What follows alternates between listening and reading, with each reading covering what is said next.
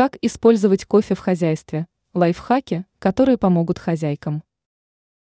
Почти в каждом доме имеется кофе, бодрящий напиток, который не оставляет никого равнодушным. Не все знают, что кофе может выручить в других делах, не связанных с приготовлением пищи. О том, как его можно использовать в хозяйстве, вы узнаете из статьи. Скраб. На магазинных полках можно найти много дорогостоящих скрабов для кожи. Но зачем тратить уйму денег, когда дома имеется кофе? Размешав использованный молотый кофе со сметаной, можно получить удивительный скраб, который сделает кожу более мягкой, чистой. Средства для чистки посуды. Если на тарелках остались частички пищи, которые невозможно убрать губкой, то кофе спасет и здесь. Нужно лишь взять немного кофейной гущи и обработать проблемное место.